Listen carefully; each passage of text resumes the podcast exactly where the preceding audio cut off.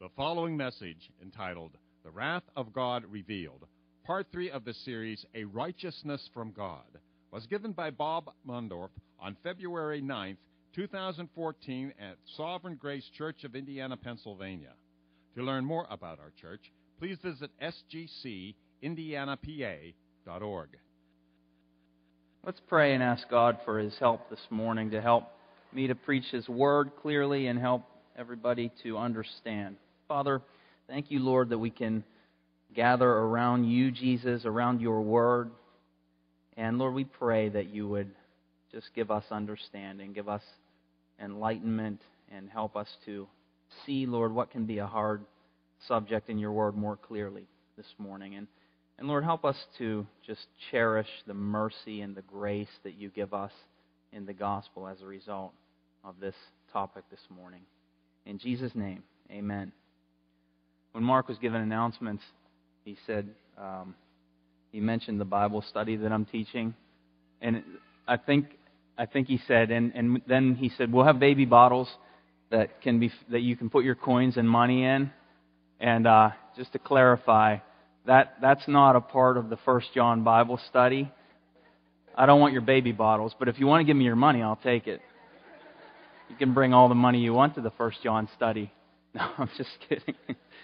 I, I might have heard him wrong, but that's how I that's how I heard it. Sorry. Bad joke. Okay. Boy Scouts motto. Who who knows the Boy Scouts motto? Be prepared. Be prepared. Right, Bob. Were you a Boy Scout? Great. All right. Be prepared. And we're going to talk about being prepared a little bit this morning. The older I get, the more I see how important it is to take a little bit of time to prepare, not rush into things. And uh, I found that out firsthand one time years ago. I, I'm a I'm an outdoorsman. I was in the woods. I was archery hunting, and um, I was way back, like a mile and a half in the woods from where I parked my truck. This really rural, remote location that was rugged, rocky, just thick with mountain laurel and and I was chasing some big bucks that I knew were back there, so I hung my tree stand. And uh, I don't think I saw any deer this day. I wasn't real familiar with this piece of woods, but it was beautiful, and I just enjoyed spending the day as I usually do in God's creation.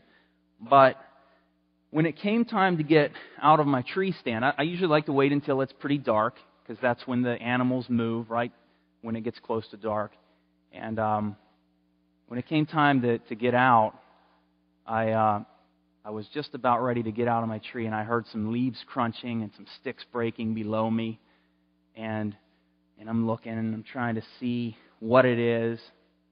And uh, I saw this big, dark shadow, big, dark shadow coming closer to my tree.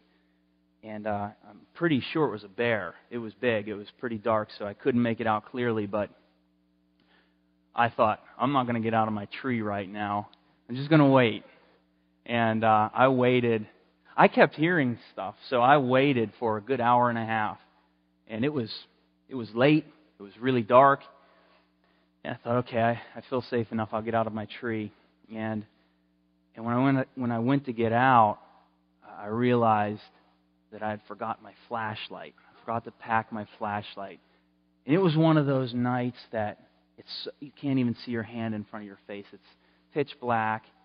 This was years ago, so I don't think I had a cell phone. If yes, teenagers, there was a time without cell phones. Um, if I did have one, it was one of those kind without a flashlight. So, anyways, I, I got out of the tree, but the whole time I was tripping over these rocks, and, and then I would hear a stick break, and I'm thinking the bear's chasing me, and I keep thinking all they're going to find like the rescue crew the next day is going to find some camo tattered clothes and anyway, so it was it took me I, I think it was till like midnight before I was out of the woods, and uh, and I I tripped, I hurt my knee, I got a big scratch on my bow because it was so rocky. I was unfamiliar with the territory, and uh, if I had just taken a little bit more time to prepare and made sure that I had a compass and a flashlight I would have known which way to go. And I would have had a lot easier of a time. Well, that's what we need to do today. Because for the last couple of Sundays, we've been looking at the book of Romans, and we've been looking in chapter 1. And, and last week, Joe led us through what he called the theme of this book, verses 16 and 17. But now, today, we've got a really rocky, rugged, dark section of Scripture to get through. And if we don't prepare well, we could get tripped up on this. So that's what we want to do.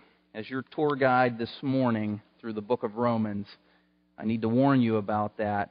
And uh, I just want to take a little bit of time to kind of back up, get a, get a big picture of where we've been, where we are now, and where we're heading in this book. I think this will help us to be able to be more prepared as we head into this passage.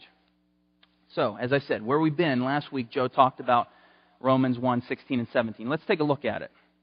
Romans 1 16 and 17 says, For I am not ashamed of the gospel. It is the power of God for salvation to everyone who believes, to the Jew first, and also to the Greek. For in it, in, in the gospel, the righteousness of God is revealed from faith for faith, or from faith to faith, as it is written, the righteous shall live by faith.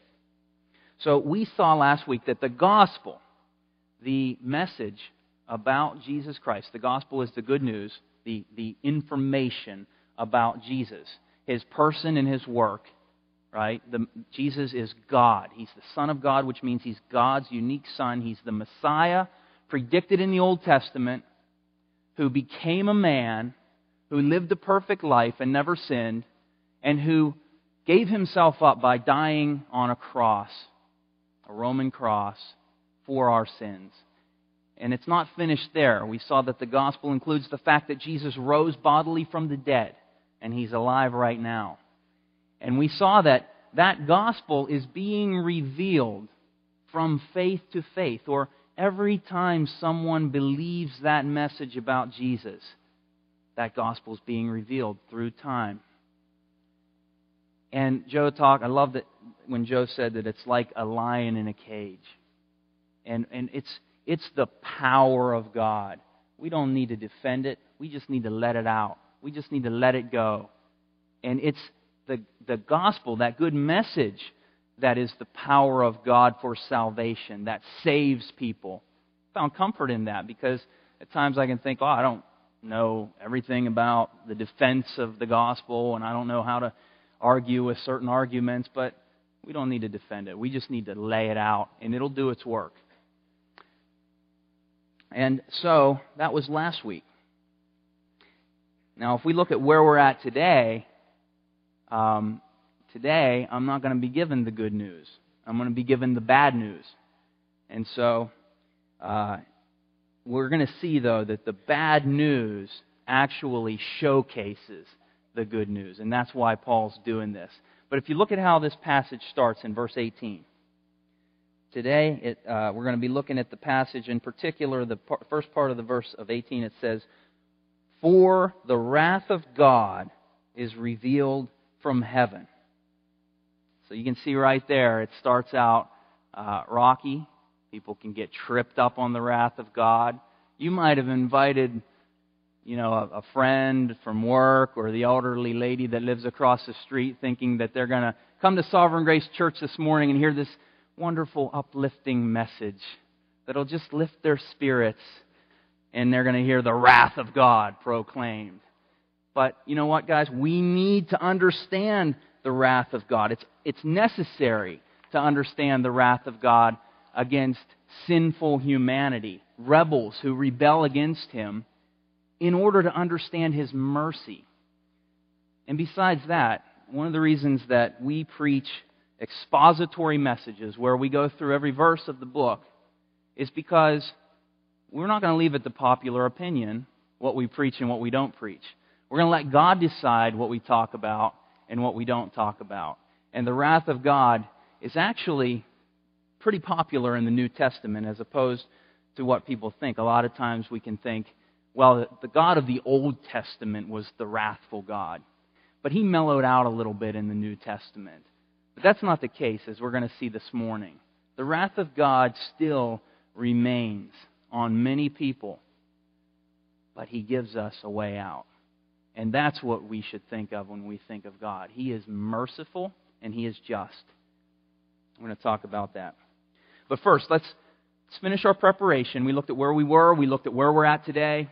Now, this is going to help us more than anything, I think. Let's look at, at where we're heading. And as we, as we uh, kind of get a, a bird's eye view, like when I was in the woods and I didn't know where I was going, I, I remember thinking, I wish I could get above these trees up high so that I could see the, the lights of town and, and just know where to go. I, I was completely lost. And so today, right now, we're going to get in our Bibleocopter. Yes, Mark, I said Bibleocopter.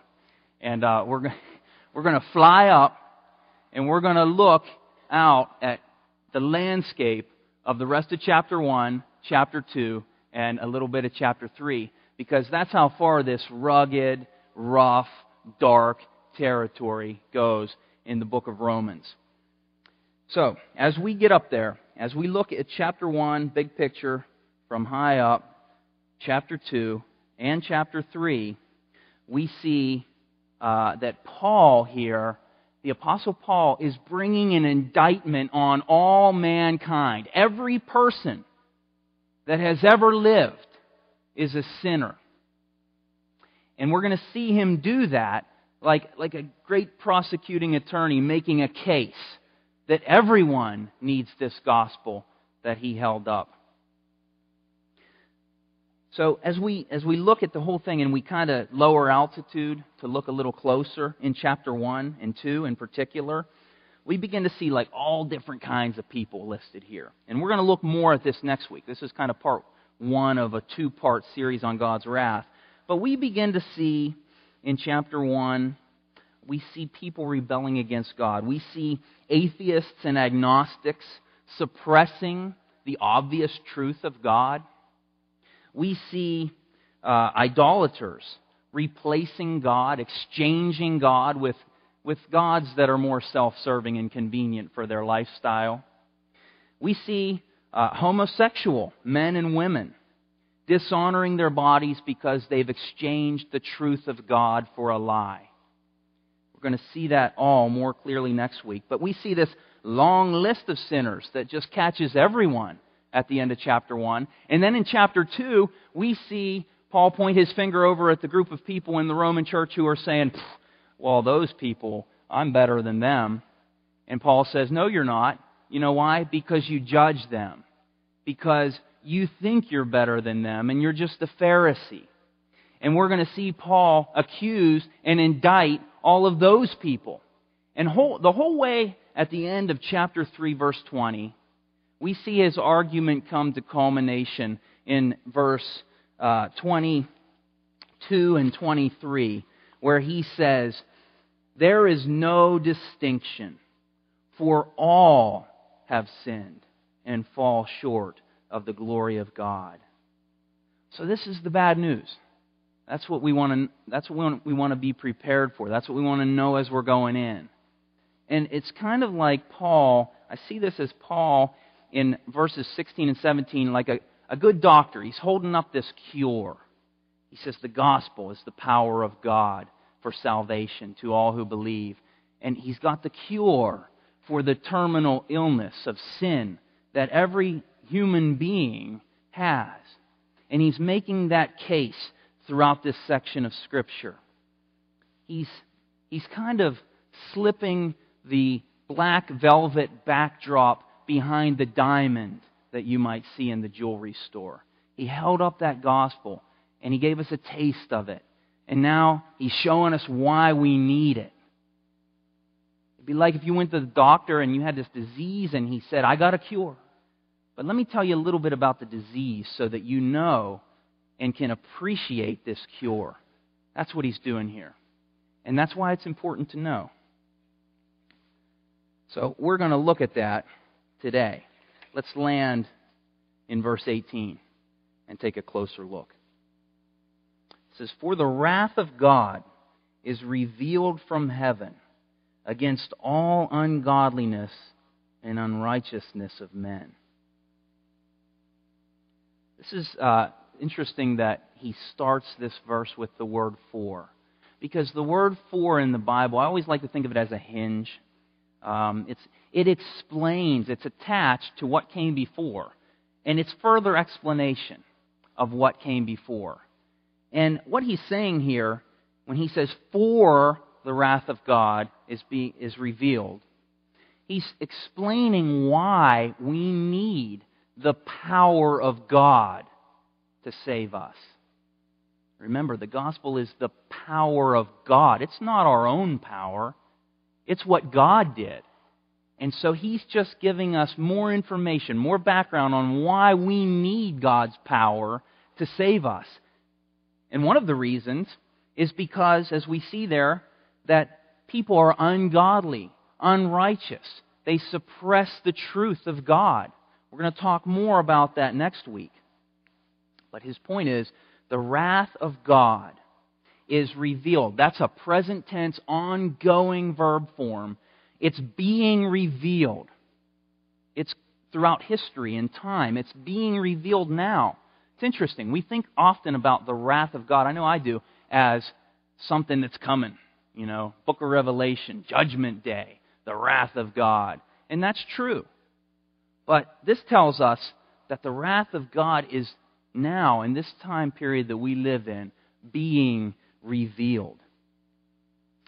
And so, uh, just because the wrath of God is something that we can get tripped up on and, and we can, I think, even t- at times get embarrassed about, um, which we shouldn't, we want to slow down. We're going to slow down and talk today just a little bit about the wrath of God so that we get a good understanding of what's going on here and then we can talk a little bit more about who that plays out on and how that plays out next week.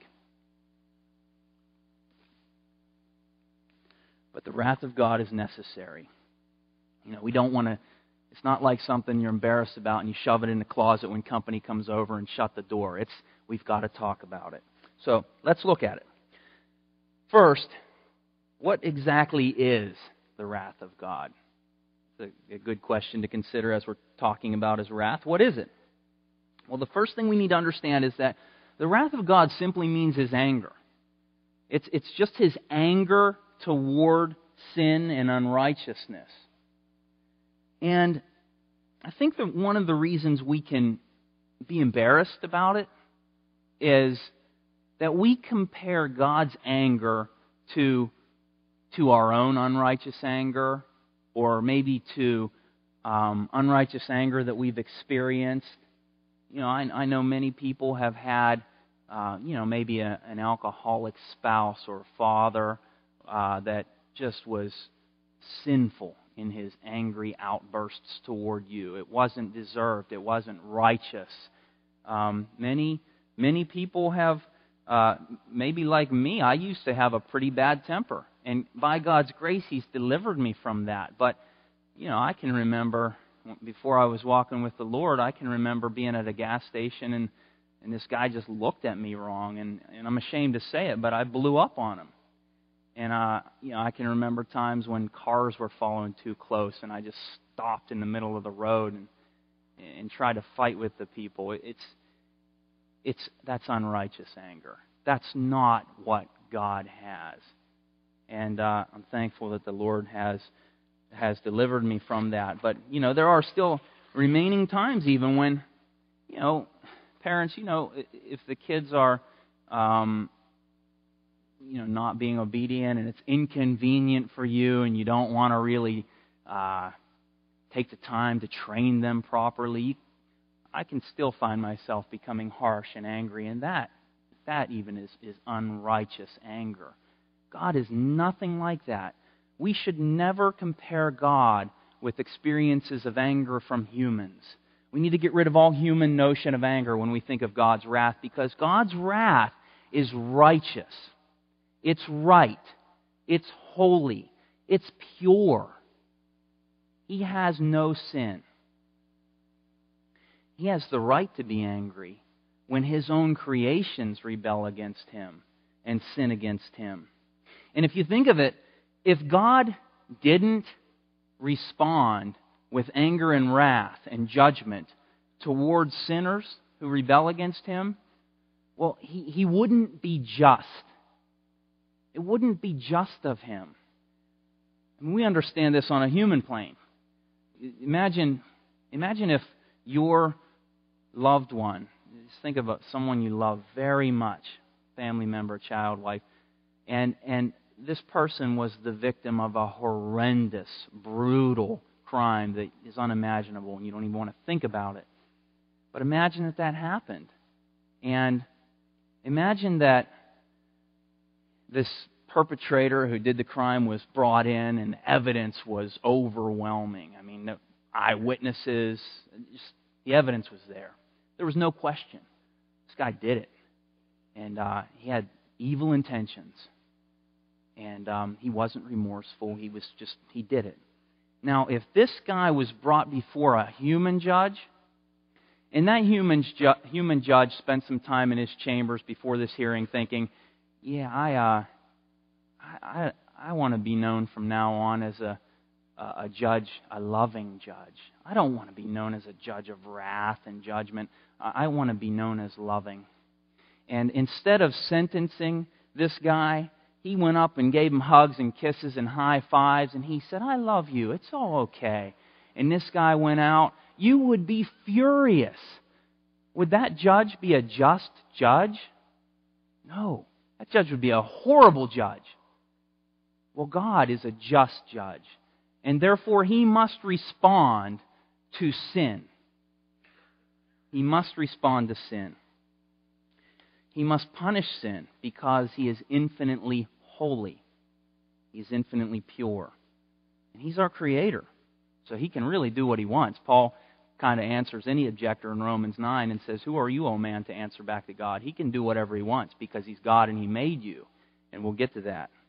But God is just. He has the right to have anger over sin. Now, as we said, I want to keep reminding us throughout that this anger isn't all that God has. The purpose, one of the purposes for this wrath against sinners is to showcase his mercy that he offers to everyone. We, if you think about it, there is no mercy without justice. There is no mercy that can be given without justice and judgment. But God gives mercy and offers it to everyone. And so, the second thing that I think we need to understand, just taking our time explaining God's wrath, the second thing that we need to understand is this is really interesting to me. Um, as I was studying this, I, I had seen in the, the Bible that God actually has uh, two kinds of wrath, or displays his anger in diff- two different ways. And um, I'm, I'm taking a Greek class, and so I like to look at the Greek words. And, and we talked in our First John study this morning about how at times the Greek is more of a precise language than English. They might have more than one word for one of our words. We talked about love before, how it has three different Greek words that mean three different things. We just have love. Or wrath or anger is a, is a really similar thing in the Greek. And and this is interesting because the word here used in verse 18 for God's wrath is orge. There's another word used for God's wrath in other places in the scriptures called thumos. And they're, they're a little bit different in how they play out, or at least most Greek scholars think so. And let me explain, because this is critical to the understanding of our passage and how God's wrath is now currently being revealed. Orge, it seems, this wrath in verse 18, is more of an internal anger. It's more the emotion of anger, an emotional reaction that really isn't quite as much of a reaction as thumos. Let me explain. It's, if you look at other ancient Greek literature, it's kind of described in this way. This will give you a feel for how God is revealing his wrath. It's, um, it's explained as something that's swelling and under pressure but hasn't quite yet exploded. Okay, so, so it's explained as a piece of fruit in other ancient Greek literature that is so plump and juicy that if you touch it, it'll just break open and the juice will pour out. That's orge. It's full of this juice. Or water that's getting hotter and hotter and hotter, but it hasn't boiled over yet, but it's ready to. Or a volcano that is boiling and it's ready to erupt at any time, but it hasn't yet. See, that, on the other hand, the, the volcano erupting, the fruit bursting, the water boiling over, is usually described with the other word, thumos. And so, thumos is like his fury that is reacting physically in a, an intensive way. God does it. The book of Revelation talks a lot about it. It uses the word thumos. God pouring out his wrath on mankind. So, it's important for us, I think, to understand that because this word is orge. And we can see the effects of it as we read on. And so, what, what I'd like to do is read verses uh, 18 through 32. Now that, now that we have a little bit of background on God's wrath, I'd like to read 18 through 32. And I'd like to just have us look for that as, as we're going. Let's look for how God's wrath is being revealed against these people who are rebelling against Him. Let's try to pick it out. I'll emphasize it as we go. All right. Verse 18 For the wrath of God is revealed from heaven against all ungodliness and unrighteousness of men who, by their unrighteousness suppress the truth. For what can be known about God is plain to them because God has shown it to them. For his invisible attributes, namely his eternal power and divine nature, have been clearly perceived ever since the creation of the world in the things that have been made. So they are without excuse. For although they knew God, they did not honor him as God or give thanks to him but they became futile in their thinking, and their foolish hearts were darkened. Claiming to be wise, they became fools, and exchanged the glory of immortal God, of the immortal God, for images resembling mortal man, excuse me, and birds and animals and creeping things. Look at this. Therefore, God gave them up. God gave them up in the lusts of their hearts to impurity, to the dishonoring of their bodies among themselves, because they exchanged the truth about God for a lie and worshiped and served the creature rather than the Creator, who is blessed forever. Amen. For this reason, here it is again, God gave them up to dishonorable passions. For their women exchanged natural relations for those that are contrary to nature. And the men likewise gave up natural relations with women and were consumed with passion for one another, men committing shameless acts with men, and receiving in themselves the due penalty for their error. And since they did not see fit to acknowledge God, here it is again God gave them up to a debased mind, to do what ought not to be done. They were filled with all manner of unrighteousness, evil, covetousness, malice. They are full of envy, murder, strife, deceit, maliciousness. They are gossips, slanderers, haters of God, insolent, haughty, boastful, inventors of evil, disobedient to parents, foolish, faithless, heartless, ruthless.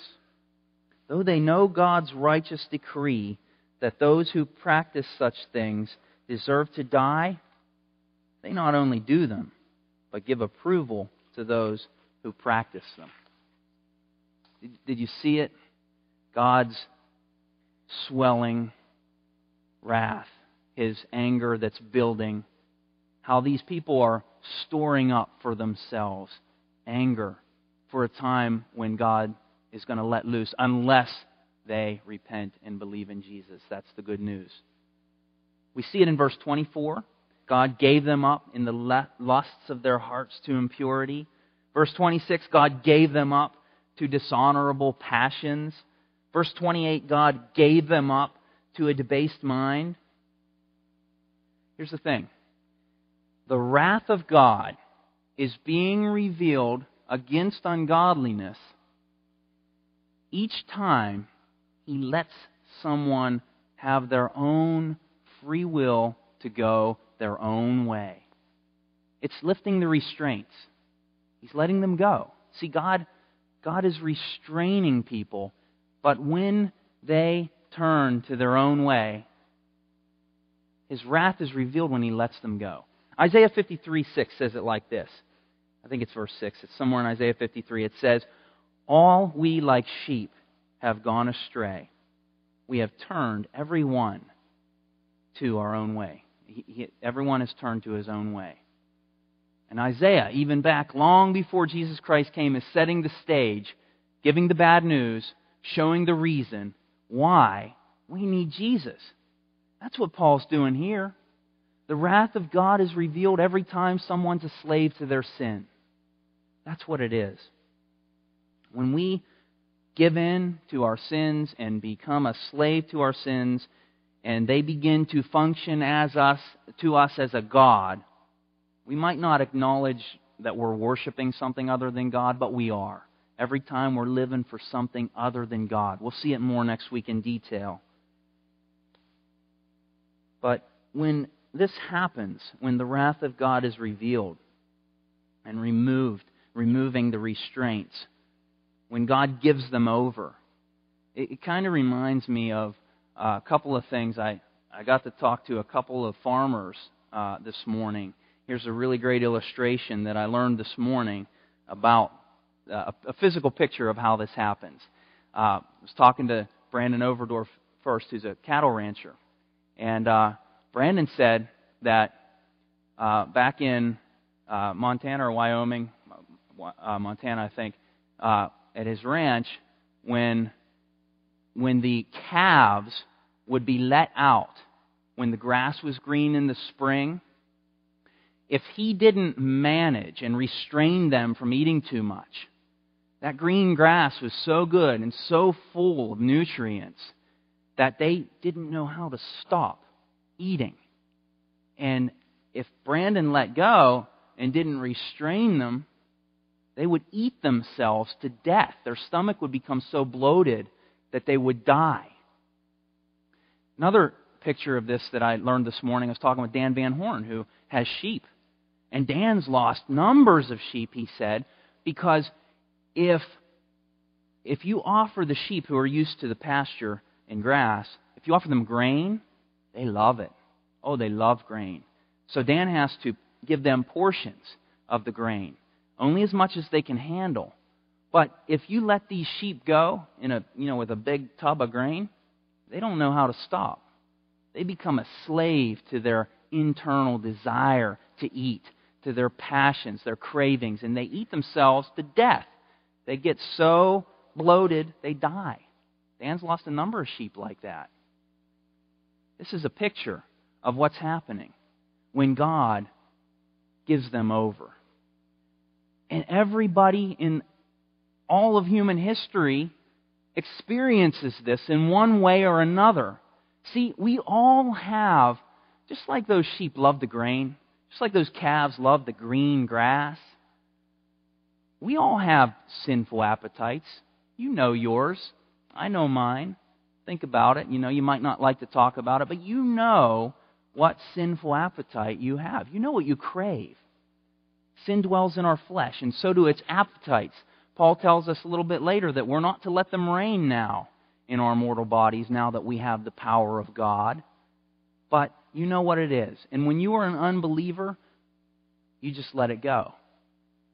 Whether it was pride and you were thinking you were better, whether it was gossip, whether it was homosexuality or other kind of sexual perversion. It doesn't matter. They're all listed here. We're going to talk about them next week.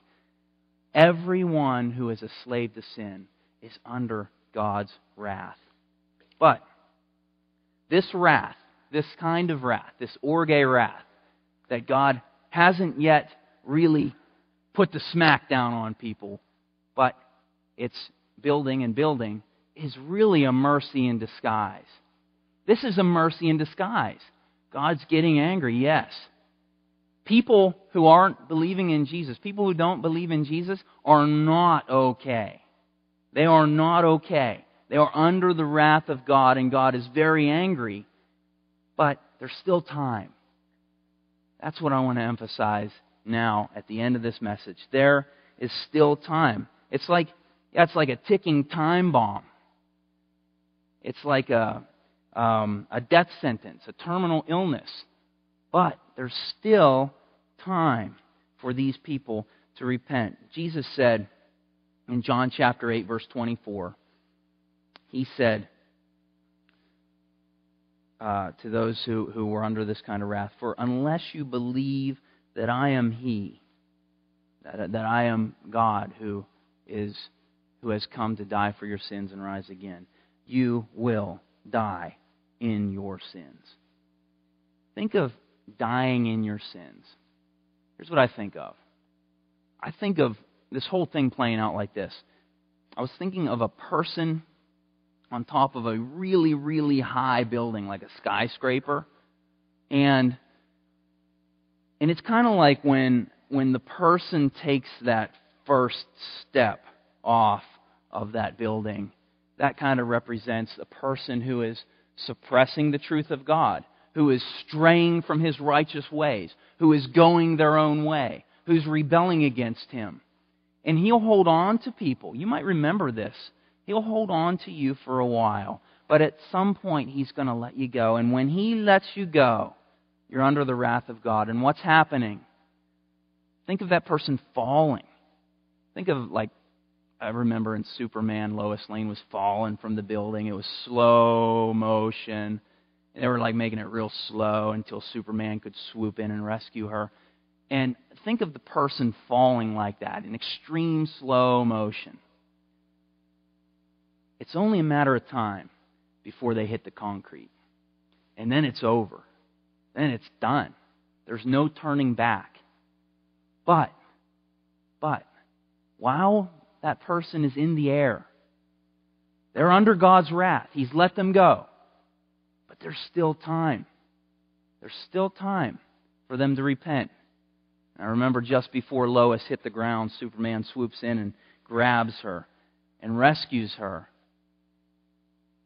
Well, I don't know if there's anyone here that doesn't believe in Jesus, but if you are falling and you are a slave to your sin and you are under God's wrath, this is how great God is.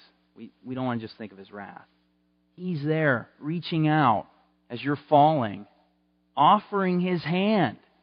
He wants to rescue you. And think of, for all of us who are believers, that happened to us the moment we believed in Jesus. He has the remedy. There's still time you can't do it yourself. If you're fallen, you can't save yourself. It's a matter of time, and that volcano is going to erupt. It's going to blow, and God's going to put the smack down. And once He does that, there is no turning back. That kind of wrath is irreversible. That kind of wrath is eternal. That kind of wrath is hell forever. And we don't want that. We don't want that to happen to anyone. And that's why we need to proclaim this good news that there's still hope. Jesus said that he would save anyone who believes in him. You got to cry out for help if that's you. And if that's if if you are one like most of us I think that have been saved from that wrath, we are, the Bible says, no longer under God's wrath. We are not objects of God's wrath anymore. There is now no condemnation for those who are in Christ Jesus, and that's the good news that most of us have experienced. And I want to just end by nailing down the truth of Colossians 1 13 and 14, if we can have this projected. This, this is true. This happened for us who believe. Let's revel in this truth. It says, He has delivered us from the domain of darkness. This domain that we're reading about in Romans chapter 1 verse 18 through 320 is the domain of darkness. We were all there. And He's delivered us from the domain of darkness and transferred us to the kingdom of His beloved Son, in whom we have redemption. That's a beautiful word. We've been redeemed from the slavery of sin, the forgiveness as well of sins. He's forgiven us of all of our sins if we believe in Jesus Christ. That's the way out. If you're fallen today, you need to believe in Jesus Christ and He'll rescue you. Have the band come up and let's thank God as we sing this last song and let's pray now and thank Him. But as we're singing this last song, I want you to think about your story. I want you to think about where you were and how God's rescued you. Father, I pray that you would make this true to everyone's heart. Pray that you would give us illumination, that we can rejoice in the fact that you saved us. And I pray, Lord, if anyone's here that's falling, Lord, you know the day and the hour, you know the time when they're going to hit the concrete and it's over for them. Rescue them before that happens, we pray. In Jesus' name, amen.